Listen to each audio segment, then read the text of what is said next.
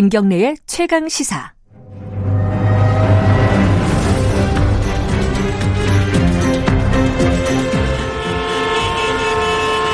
지피에스가 연결되었습니다. 김경래의 최강시사. 여의도 신호등. 네, 한 주간에 화제가 됐던 전가인물을 집중 탐구해보는 시간입니다. 주간인물 토크쇼 여의도 신호등. 오늘도 두 분 나와 계십니다. 먼저 현근택 변호사님, 안녕하세요. 네, 안녕하세요. 그리고 김태현 변호사님, 안녕하세요. 네, 안녕하세요. 어, 오늘 이게 한 분씩 들고 오셨는데 어, 이렇게 높은 사람들 다들 들고 오셨어요. 오늘은 훈훈하게 가기로 했습니다. 오늘. 아, 이게 훈훈할까 과연? 네. 저는 아, 잘 모르겠는데요. 파란불이니까. 네. 김태현 변호사님은 또 이렇게 약간, 약간 반대로 갖고 오셨네. 아, 어, 저는 네. 이낙연 대표 파란불. 그러니까요. 네, 사실, 음. 사실은 이게 비하인드부터 말씀드리면 우리 저 현근택 변호사님께서 네. 김종인 비대위원장 파란불을 하셨다고 그러더라고요. 아, 그 얘기 듣고. 그래서 저는 사실은 오늘 또 원래 저 추미애 장관 빨간불 해볼까 생각도 있었는데 아. 추미애 장관은 하도 많이 해가지고 아, 별로 많이 안 했어요. 아, 그래도 많이 했어요. 빨간불을. 저 한 아. 두어 번 했을 거예요 아마. 아, 네. 그래서 아니 뭐 또 뭐 오늘까지 빨간 뭐 덕후도 아니고 제가 음. 그래서 훈훈하게 그냥 양 대표 양당의 대, 상대당 대표의 제가 앞날을 축하하는 의미에서 또 파란불을 급을 맞추셨구나. 급을. 네. 예. 현근택 변호사님은 말씀대로 김종인 비대위원장. 네네네. 파란불. 음, 음. 어쨌든 뭐 백일도 지났는데요. 어쨌든 네. 좀 성공적으로 당내 장악을 잘 한 것 같고, 네. 어, 그다음에 안착도 잘 시킨 것 같고 네. 그런 면에서 파란불. 잠깐만 누구부터 하죠? 어, 누가 더 재밌지? 일단 네. 뭐 여당부터 하죠. 여당이요? 네. 네, 여당부터 하죠. 네. 이낙연 대표 파란불. 근데 최근에 이낙연 대표가 파란불 할 게 뭐가 있었죠? 그래도 전당대회 됐으니 파란불이죠. 아, 전당대회. 그래서 네. 전당대회는 아, 우리 학 아, 우리 지난 주말에 있었으니까. 아, 그럼 네, 우리 아, 벌써 한 일 년 된 것 같아요. 일 년 된 것 같죠. 그건 왜 그, 그게 이제 이 어댐 어, 어데 어데낙이었나? 어데낙. 어데낙. 어차피 대표는 이낙연도 네. 어데낙이었기 때문에 네. 그 지금 바로 자연스럽게 한 일 년 된 것 같아요라고 네, 이제 맞아요. 말씀하시는 게 막 극적으로 무슨 된 건 아니고 워낙 아 뭐 이낙연 대표가 되는 거 아니야라는 생각들이 음. 있으셔서 일주일이 안 지난 거예요. 지난주 주말에 저희 방송 끝나고 주말에 네. 당선됐으니까. 네. 근데 뭐 일 등을 할 거는 진짜 어데낙이었죠. 음. 근데 득표율이 육십 퍼센트까지 나올까? 라는 아, 거는 좀 의외이긴 했어요. 득표율이 생각보다 높았어요. 왜냐하면 양자 대결도 아니고 어떤 선거든지 마찬가지입니다. 삼자 대결에서 육십 퍼센트라는 건 사실은 어마어마한 숫자예요. 음흠. 양자도 아니고 음흠. 그러니까 삼자 대결 육십 퍼센트고 나머지 이제 김부겸 전 장관하고 저, 저 박주민 의원이 한 이십 퍼센트대 그러니까 이십 퍼센트 좀 못 음. 되는 거죠 사실 네. 이거 저 빼면 그러니까 이십 퍼센트로 이십 퍼센트 이렇게 육십 된 건데 그러니까 어찌됐건 건 압도적으로 지금 당선이 됐기 때문에. 이낙연 대표의 한 일단은 임시 대표 한 육 개월 정도의 전망은 밝을 수밖에 없고 일단 대선 후보 지지율에서도 컨벤셔널가 있기 때문에 좀 올라는 갈 거예요. 음. 근데 결국은 이제 대선 후보를 차지하고 본선에 갈 수 있느냐가 일 차 관문일 건데 네. 저 지지율 육십 퍼센트라는 득표율을 생각을 해보면 저는 사실 개인적으로 전당대회 전까지만 해도 어차피 대표는 이낙연이 맞지만 어차피 대선 후보도 이낙연일까? 이런 음. 생각을 좀 많이 했었거든요. 네. 근데 저 득표를 보니 어 이낙연 후보가 이대로 잘 관리하면 내년 칠월부터 시작되는 당내 경선에서도 상당히 유리한 위치를 점할 수는 있겠다. 그래서 민주당의 대선 후보는 이낙연이 되는 확률을 저는 좀 높였습니다. 전당대회 전보다. 아. 득표율을 보고. 혼자 높였군요. 네, 혼자. 뭐 제가 높인 건 되는 건 아니죠. 네, 저는 투표권도 없으니까. 네. 어, 왜 투표권? 아, 투표권 있어요. 국민 저기 네. 네. 선거인단으로 하기 때문에 지원해가지고 선거인단 되시면. 아, 제가 뭐 할 일 있겠습니까? 자, 근데 현근택 변호사님은 네네. 사실 전당대회의 플레이어였어요. 그죠? 제가요? 아닌가요? 아, 제가 플레이는 아니죠. 아니, 뭐. 한 번은 도와줬던. 예, 그러니까. 예, 캠프에 예. 계셨던 거잖아요. 예. 박주민 의원과 함께 일을 했는데 예상보다는 어때요? 박주민 의원은? 그래도 뭐 선전했다는 분위기예요. 선전했다? 왜냐하면 이제 음. 대의원이라는 건 결국은 지역위원장이 선점하기 때문에 음흠. 조직표거든요. 근데 음흠. 이제 막판에 보니까 이제 영남 쪽에 대의원들이 많이 움직이더라고요. 아마 김부겸 의원 쪽으로 많이 움직여서 음. 어쨌든 뭐 대의원 표에서 많이 뒤졌지만 네. 일반 당원 여론조사, 국민 여론조사에서는 뭐 이 등은 했거든요. 네. 그런 면에서 본다 그러면.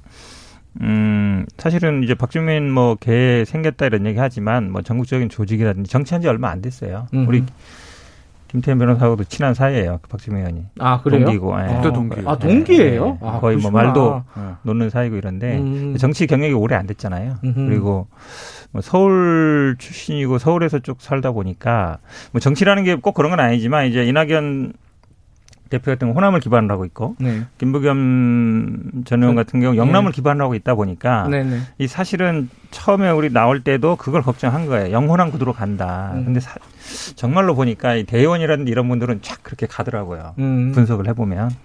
결국은 어, 어, 그 기댈 것이 어찌 보면 일반 여론이라든지 에스엔에스 온라인 이런 것밖에 없는데 그거는 뜬구름 잡기잖아요. 약간. 음. 그러다 보니까 이제 조직도 없고 지역적인 기반도 없고 정치경도 잡다 보니까 좀 했는데 그래도 한 이십 퍼센트 정도 당내 음. 어쨌든 여론조사라든지 이런 거 어떤 걸 봐서는 뭐 향후 뭔가를 모색할 수 있는 그런 음. 기반은 됐다라고 보고 있습니다. 근데 사실 이제 전당대회 끝나고 어 이제 당에서 이제 인사가 있었잖아요. 인사를 네네. 보면은 거기서 좀 눈에 띄는 게 뭐였어요? 이제 청와대의 뭐 배재성 아 배재정 정무비서관 네. 그걸 이렇게 유심히 보는 사람이 있고. 네. 이십사 세 최고 박성민 음. 어, 최고위원을 음. 와 이거 되게 되게 파격이다 이렇게 본 사람 뭐 인선 중에 하나만 좀 어 저는 이제 배재정 비서관은 저 이낙연 대표가 한 인사는 아니겠지만 어쨌든 네. 배재정 정무비서관이 네. 저 비서실장으로 했잖아요 총리 시절에 이낙연 총리 시절 네, 그렇죠 예. 그러니 아마 정무비서관에 배재정 비서관이 가 있는 거는 청와대와 어떤 정부적인 소통에 있어서 이낙연 대표한테 유리하게 좀 흘러갈 것 같고. 음. 당대표 인선에서 제가 보는 건 두 가지. 하나는 호남이 없다. 아, 당직자 아. 인선에서요. 아하. 호남이 없다. 부산 쪽이 많아요. 특히 음. 이제 최인호 의원을 예. 아마 어 갑자기 최인호 직책이 제가 생각이 안 나네. 지금요? 네, 아 지금 최인, 최인호 의원은 아마 대변인. 예? 아, 수석 대변인. 그죠? 수석 대변인. 음. 해서 이제 부산 쪽을 좀 강화한 것 같아요.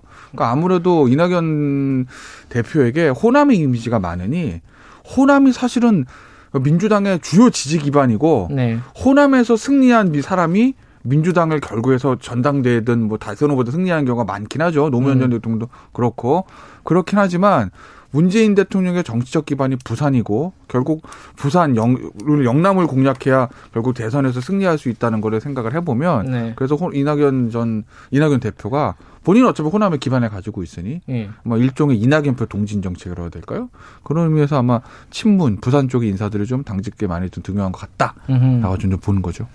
그거 하나만 보고 얘기 끝나는 것 같고요. 음. 이제 사무총장 물론 박강원 저 사무총장이 뭐 지역구는 수원이지만 네. 원래는 이제 호남 분이거든요. 네. 전남 분이시고 음. 이번에 아마 이제 뭐 오영훈 비서실장은 물론 제주 지역구입니다만 오영훈 비서실장이나 이제 박강원 사무총장이나 최인호 수석 대변인 이런 분들은 아마 캠프에서 다 역할을 했던 분들이에요. 음. 말씀하신 것처럼 이제 박성민 최고위원 같은 경우는 청년 대변인이 했었는데. 음.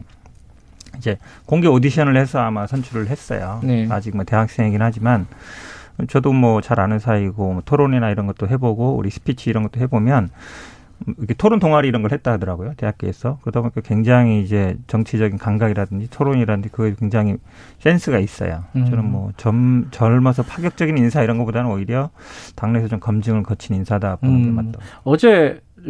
인터뷰를 했거든요. 박성민 최고위원. 어, 말씀을. 잘해요. 예.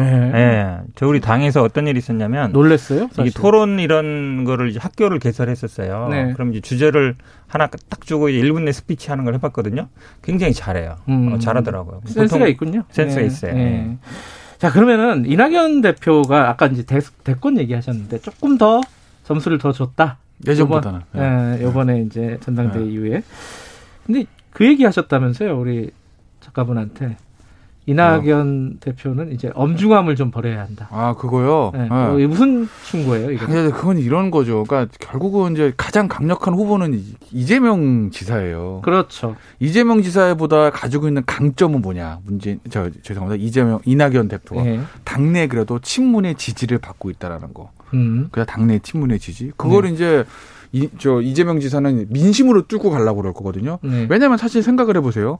만약에 문재인 대통령의 지지도가 대선 후보 결정될까지 한 육십 퍼센트, 칠십 퍼센트, 오십 퍼센트 넘게 가고 결국 대통령이 낙점하는 사람이 누굴 낙점하든지 가서 본선 가서 민주당 후보 이길 수 있다고 하게 되면 네. 친문 당원들이 우리가 대통령을 결정할 수 있어라는 생각을 가지고 그 사람들이 지지하는 후보가 본선 가고 본선에 승리할 가능성이 높겠죠. 그런데 음. 현실적으로 다음 대선이 지난번 대선에서 문재인 대통령이 좀 쉽게 승리했던 거 먹고 원사이드 게임이 될 거냐.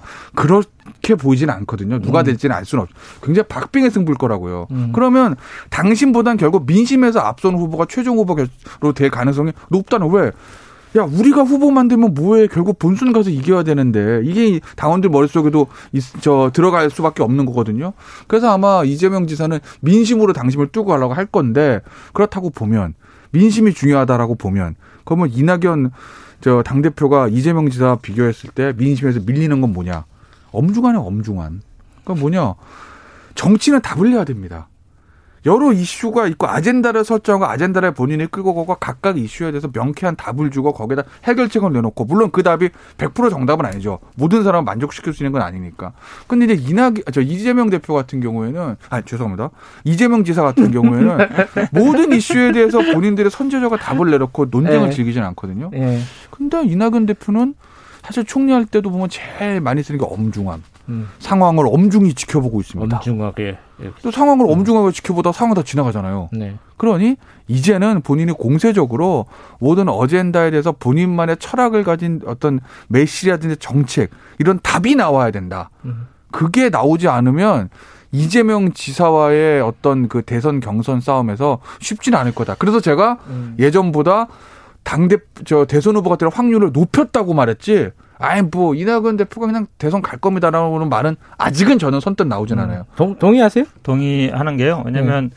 사실 이번에 인선에 보면 보통 당대표 정무실장 이런 분들은 이제 당직자들이 하거든요. 네. 그 다음에 뭐 메시지 팀장도 보통 당직자들이 한 경우가 많은데, 어, 이번 메시지 팀장은 언론사에 있던 분은 바로 임명했고, 네. 정무실장도 현역 의원을 임명하셨어요. 음. 그런 경우가 많지 않거든요. 음. 그래서 아마 이제 대선을 염두에 둔 포석이다. 결국은 음. 메시지를 좀 간결하고 확실하게 내야 된다. 음. 이번에 아마 당심을 얻은 건 맞아요. 육십 퍼센트 음. 얻었기 때문에. 근데 이번 아마 그 전당대회 자세히 보시면 사실 대의원은 오십칠 퍼센트 정도였는데 일반 여론조사에서 육십사 퍼센트였어요. 음. 그러니까 일반 여론조사에서도 어느 정도, 그러니까 당심은 얻었고 일반 민심도 얻기 위해서 노력을 할 것이고, 저는 아마 정기국회가 사실은 임기가 육 개월, 칠 개월을 하지만 올해 십이월 정도면 거의 끝나요. 한 정기국회 삼, 사 개월 기간에 어느 정도 성과를 내야 되는데, 이 기간에 제가 보기에 개혁적인 성과라든지 아니면 뭔가 확실한 메시지를 내려고 많이 노력할 것 같습니다. 알겠습니다. 어, 김종인 위원장 얘기로 넘어가죠. 파란불일 것 같은데 이게 어, 취임 백 일이 됐잖아요. 근데 처음에 비대위원장 할 때 이렇게 당을 장악할 거라고 생각하셨어요? 저 생각했는데요. 아, 그래요? 네. 어. 왜냐하면 일단 기본적으로 두 가지가, 하나는 음. 이미 그 김종인 위원장의 어떤 장, 칼을 방어할 음. 수 있는 방패들의 사실은 이제 몸집 크고 목소리 큰 중진들이잖아요. 네. 다 떨어졌어요. 없어. 어. 이미 지난 총선 때 이미 김종인 위원장을 어떤 제어할 수 있는 정도의 큰 그룹들이 친박, 강성 친박, 강성 또 비박들 있잖아요. 다 떨어지고 지금 국회에 남아있는 사람 자체가 얼마 안 되기 때문에 음흠. 그런, 그리고 김종인 위원장의 어떤 정치력, 그리고 사실은 이제 뭐 나이도 좀 많으시잖아요. 그렇죠. 한국 사회에서 또 연배라는 게 중요하니까. 그 정치 경력과 정치력, 그 연배에서 나오는 그 힘을 막아낼 수 있는 기득권을 가진 당내 세력이 있을까? 네. 애, 애초부터 시작자 전무했던 거죠. 그건 완전히 다른 거죠. 예를 들어서 뭐 이런 비교하면 저 예전에 김병준 비대위원장의 비대위는 크게 성공 거두지 못했어요. 음. 왜냐? 그때만 해도 어떤 강성의 강한 정치력을 가진 의원들을 버티고 있었고, 김병준 비대위원장은 정책 경험은 있지만 정치 경험이 있는 사람은 아니었거든요. 음. 차이가 엄청나게 있죠. 김종, 네. 지금 현 김종인 비대위원장 체제와는. 네. 저는 그래도 약간 의외예요. 그러니까, 의외다. 예. 네. 왜냐하면 민주당 같은 경우에야 물론 뭐 학교 다닐 때 학생운동 라인이라든지 삼팔육 라인이라든지 시민사회, 시민운동하면서 이렇게 어찌 보면 인간관계가 형성돼 있어서 네. 거기서 아주 벗어나는 사람, 그러니까 어찌 보면 이제 밖에서 영입해서 들어온 사람 말고는 대부분 옛날부터 알던 사람들이 많거든요. 네. 그러다 보니까 이제 어찌 보면 뭐 제어가 되는 부분도 있어요. 음. 근데 솔직히 미래, 그러니까 국민의힘 같은 국민의힘. 경우에는 네. 네. 어찌 친위 친박이라든지 이게 굉장히 강하잖아요. 그동안 예. 개파색도 굉장히 강했고 예를 들어서 뭐 홍준표 의원 같은 경우도 요즘 조용하다거든요. 되게. 음. 왜냐면 어, 그러네요. 네, 잘 안 보이네. 막, 어. 어, 막 치받을 것 같은데 별로 안 그러잖아요. 예. 그러니까 당내 장악을 확실히 한 거죠. 그러니까 음. 처음에 비대위원장 될 때는 이게 뭐 전국회를 하느냐 안 하느냐 통과되느냐 많이 했는데 예. 이번에 당명 바꾸고 정강 정책할 때 보니까 구십 퍼센트 이상 단 찬성이에요. 그러니까 음. 뭐 거의 혹시 다 아마 국민의힘에서 구십 퍼센트 이상 찬성 나온 경우 거의 없을걸요. 그러니까 음. 제가 보기에는 당내 장악은 거의 끝났다라고 음. 보는 게 맞는 것 같아요. 근데 좀 관심 있는 얘기들 중에 하나가 최근 나온 얘기 중에 이제 안철수 대표. 네.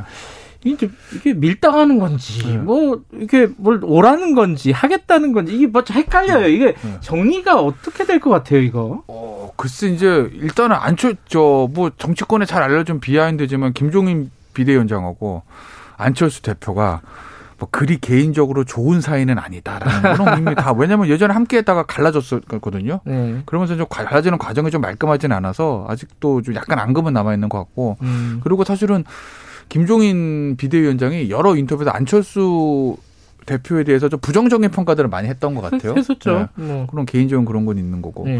그럼 좀 결국 당내 역학구도는 뭐냐? 저기 주호영 원내대표는. 그래도 확실하게 어떤 야권 통합이나 이런 측면에서 안철수 국민의당 대표가 좀 러브콜을 보내는 것 같습니다. 네. 근데 김종인 비대위원장은 일단은 개인적인 약간 선호도도 있지만 본인은 당 대표이기 때문에 어찌됐든가 전략상으로도 당내 인사를 먼저 챙기는 게 맞습니다. 네. 나중에 서울시장 결, 후보 결정되는 직전에 또는 대선 후보 되, 뭐, 되는 결정에 뭐 야권 통합이나 무슨 경선이나 이런 걸 통해서 붕업을 시키면서 안철수 대표와 단일화를 도모할 수는 있겠지만 그건 그때 얘기고 지금부터 당 대표인 당 비대위원장까지 나서서 아유 뭐 안철수 국민의당 대표가 우리랑 함께해야 무슨 뭐 문재인 정부에 뭐를 뭐 어쩌고 이렇게 할 수는 없는 노릇이거든요. 당내 인사를 먼저 챙기는 게 전략적으로도 맞는. 거죠. 당내 행사 챙겨서 붙어야 이게 국민의당 쪽 흡수가 되지. 만약에 네. 당내에서 없는 상태에서 비비 지지, 지지부진한 상태에서 안철수 대표 하나만 바라고 있으면 이건 통합 과정에서도 끌려갈 수밖에 없는 노릇이고 붕업이란 게 전혀 일어나지 않아요. 음. 통합 경선 과정에서도 그러니 뭐 정무적인 전략적인 측면에서도 김종인 비대위원장은 지금의 스탠스를 유지하는 게 저는 맞다라고 보는 거죠. 제가 봐도 비슷해요. 왜냐하면 김종인 비대위원장한테 안철수 대표는 큰 어떤 매력이 없어요. 음. 왜냐하면 안철수 대표의 이미지라는 게 약간 중도 이미지잖아요. 네. 중도 쪽으로 가려고 했을 때 필요한 이미지인데 지금은 김, 김종인 비대위원장 자기가 다 하고 있잖아요. 아, 본인이 가버렸어요. 어, 본인이 할 역할을 다 하고 있기 때문에 이미 또 중도로 음. 가고 있기 때문에 굳이 안 안철수 대표를 끌어들여가지고 어, 중도 이미지를 가질 필요도 없고 더 중요한 건 뭐냐면 안철수 대표가 김종인 비대위원장 보기에 안철수 대표가 자기가 컨트롤하거나 제어할 수 있는 사람이 아니에요. 아하. 대권에 나가거나 이럴 사람이기 때문에 자기가 어느 정도 뭐 서울시장이라든지 대권이라든지 이거를 자기 계획대로 하고 싶은데 네. 안철수 대표가 뭐 김종인 비대위원장 말을 잘 들을 것 같느냐 그렇지 않거든요 별로. 음. 그러니까 제가 보기에 두 가지 면에서 다 별로 매력적인 카드는 아닌 거죠. 그 김종인 위원장이 대선주자 여론조사에 등장했잖아요. 네. 아, 뭐 아직까지는 뭐 네. 지지율이 그렇게 높지는 않지만 어쨌든 등장했단 말이에요. 네. 그럼 본인이 원한 건 아니겠지만은 네. 어쨌든 언론, 언론에서 네. 등장시켰는데 이게 사람들이 아 진짜 이러다가 맨날 사람 없다고 그러는데 자기가 하는 거 아니야? 대, 대권? 어, 저는 그럴 수 있다고 봐요. 그럴 수 있다고 보세요? 사람이 뭐 안 하던 행동을 할 때는 이유가 있거든요. 최근에 이제 페이스북 에스엔에스를 시작했어요. 예, 예. 안 하다가. 맞아요. 그러니까 보통 정치인들이 뭔가 이 행동을 할 때는 이유가 있는데 예. 에스엔에스 본인의 이름으로 하는 거잖아요. 음. 당 이름으로 하는 거 하고. 어제 그 백 일 기념도 보면 뭐 당내에서 하겠다. 그리고 음. 마치 내가 앞으로 당을 잘 이끌고 내년에 뭐 선거를 잘 치른다 마치겠습니다. 이런 얘기 아니에요. 국민의 지지를 받고 마치 제가 보기엔 어, 이분이 앞으로 뭐 출마 선언하나? 이런 느낌이 약간 들어서 어쨌든 분위기가 그렇다. 약간 제가 보기에는 그런 생각이 좀 들어요. 어떻게 생각하세요? 저도 그 가능성을 배제할 수 없고 아하. 확실한 건 내년에 당대 비대위원장 임기가 아마 서울시장 경선, 서울시장까지 선거 때까지거든요. 예. 그 이후로 김종인이라는 이름은 야권에 계속 있을 거다. 아하. 본인은 대선 후보로 플레이어로 뛰던 아니면 정식 당대표로 취임해서 대선까지 관리하던 어떤 방식이든, 어떤 방식이든 음. 본인이 미, 저 국민의힘에서 남아서 대선까지 있을 확률은 구십구 퍼센트다. 음. 다만 그게 당대표인지 대선 후보인지 그것까지는 아직은 제가. 아. 네, 그렇지만 대선 후보 가능성도 본인이 직접, 직접 뛸 가능성도 배제할 수는 없는 거죠. 알겠습니다. 다 배제할 수 없군요. 자, 여기까지 듣겠습니다. 고맙습니다. 네, 고맙습니다. 고맙습니다. 현근택 변호사님 그리고 김태현 변호사님이었습니다. 지금 시각은 여덟 시 사십구 분입니다.